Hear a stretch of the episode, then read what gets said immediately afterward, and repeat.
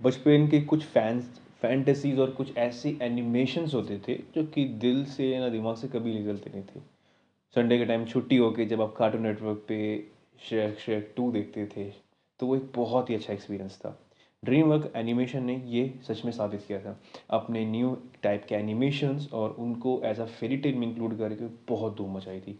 Shrek to के part में जब हमें एक नया बिल्ला दिखता है, जो कि पुस्त जिसका नाम था उसको देख के हमें ये लगा था कि कैरेक्टर बहुत छोटा दे रखा है इसकी एक्सप्रेशन बहुत छोटी थी। उस टाइम पे कोई स्पिन ऑफ़ का कोई ऑप्शन भी नहीं था। पर 2012 में खुद की एक स्पेसिफाई मूवी करके पोस्ट इन अ बुट करके बहुत ही धूम मचाई थी। पर आ, कम से कम दस साल के बाद इसको लाने का कुछ मतलब मुझे सच्ची में समझ नहीं आया बट हाँ वर्दी था जो कि मैंने देखी जाके। पोस्ट इन अ बुट जो कि डायरेक्टेड है आपकी जॉल क्रॉफोर्ड की जो कि खुद एक ड्रीम वर्क प्रोडक्शन एनिमेटर एक बहुत अच्छे एनिमेटर रहे हैं और वो एज अ डायरेक्टर रहे हैं। उन्होंने क्राउड काफ़ी सारी एनिमेटेड मूवी जो कि ड्रीम वर्क प्रोडक्शन के साथ रही है, उन्होंने बहुत अच्छी तरह करी है। पुस इन अबाउट सेकेंड पार्ट को मैंने बहुत ही अच्छी तरह एक्सपीरियंस मतलब पर्सनल एक्सपीरियंस से मैं बताऊँ तो बहुत अच्छी लगी। एनिमेशंस के तौर पे एक्टिंग के तौर पे और स्टोरी टेलिंग बहुत ज़्यादा अच्छी थी।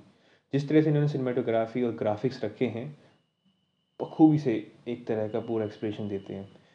आपका एक स्ट्रॉन्ग विलन होना भी बहुत ज़रूरी था स्टोरी के अंदर। एनिमेशन मूवीज़ के अंदर ज़्यादातर जितना मैंने एक्सपीरियंस किया है, जितना मैंने देखा है उनको, एक लविंग बाइट रहती है, एक लविंग एक्सपीरियंस रहता है, जो कि कई में काफ़ी कुछ ऐसी चीज़ें होती हैं।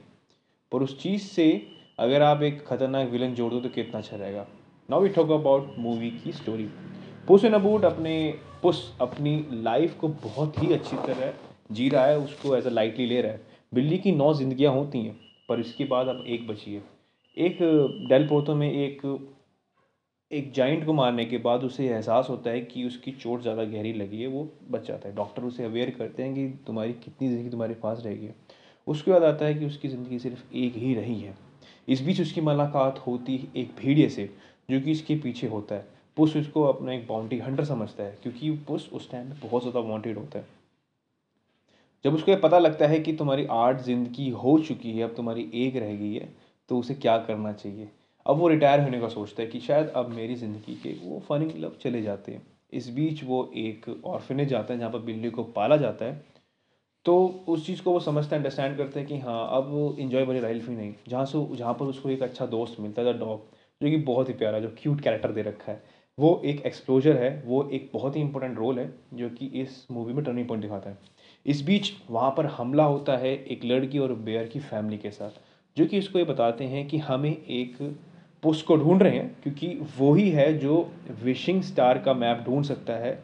वो भी आपका जैक हॉनेट से। जैक हॉनेट एक बहुत ही बढ़िया मतलब बिगड़ेला आदमी है, जो कि पाई के साथ साथ काफ़ी सारे म्यूजिशियन किट्स या फिर कुछ फेरी टेल्स की कुछ चीज़ों को इकट्ठा करता है। और वो चाहता है कि उसको विशिंग स्टार का मैप मिल जाए और वो उससे एक बहुत ही ज़्यादा पावरफुल म्यूजिशियन बन जाए।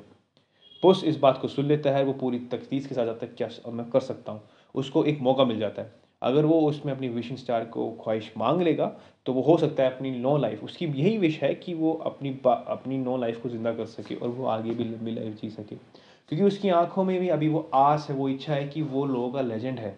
वो एक ऐसा है, मसीहा है जो कभी मर नहीं सकता। वो सच्ची में इन चीज़ों को लाइट ले रहा है। इस बीच पुस की मुलाकात होती है उसके फ़र्स्ट ऑफ़ ऑल प्यार से, किटी सॉफ्ट पो से। पास में हमें पता लगता है कि किटी सॉफ्ट पो को वादा करते हुए वो मतलब शादी का वादा करते हुए उसे छोड़ जाता है तो इस बीच में आना करनी है, बनी रहती है। इस बीच उन्हें वहाँ से जैक हॉनेट से वहाँ से एक मैप मिल जाता है और वो सफ़र पे निकल जाते हैं। किटी सॉफ्ट पो पोस और द डॉग क्या इस सफ़र में वो सक्सेसफुल हो पाएँगे? क्या वो इस चीज़ को देख पाएँगे?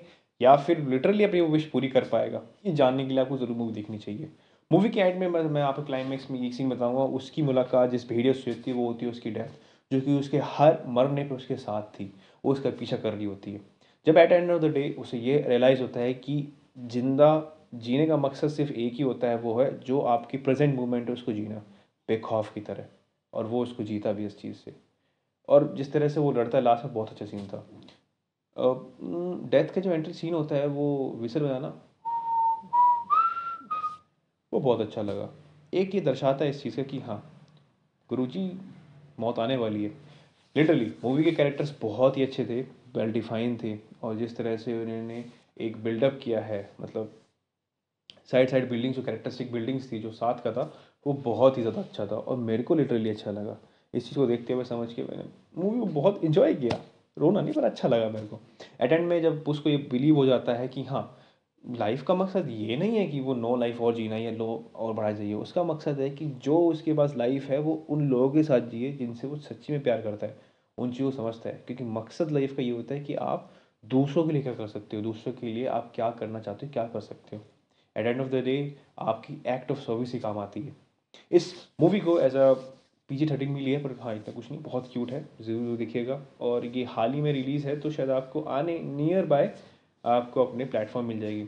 इस पॉडकास्ट को सुनने के लिए thank you so much and I hope I hope कि आपको ये पॉडकास्ट अच्छा लगाओ and you have to keep watching my podcast of a move meaning just check out the new playlist even if you know about something about knowledgeable and something about universe, so just go on another channel of mine. It's about black hole.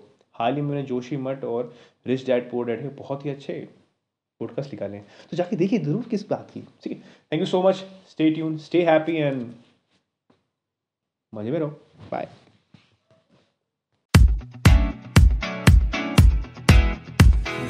sun and the sand and the sea and the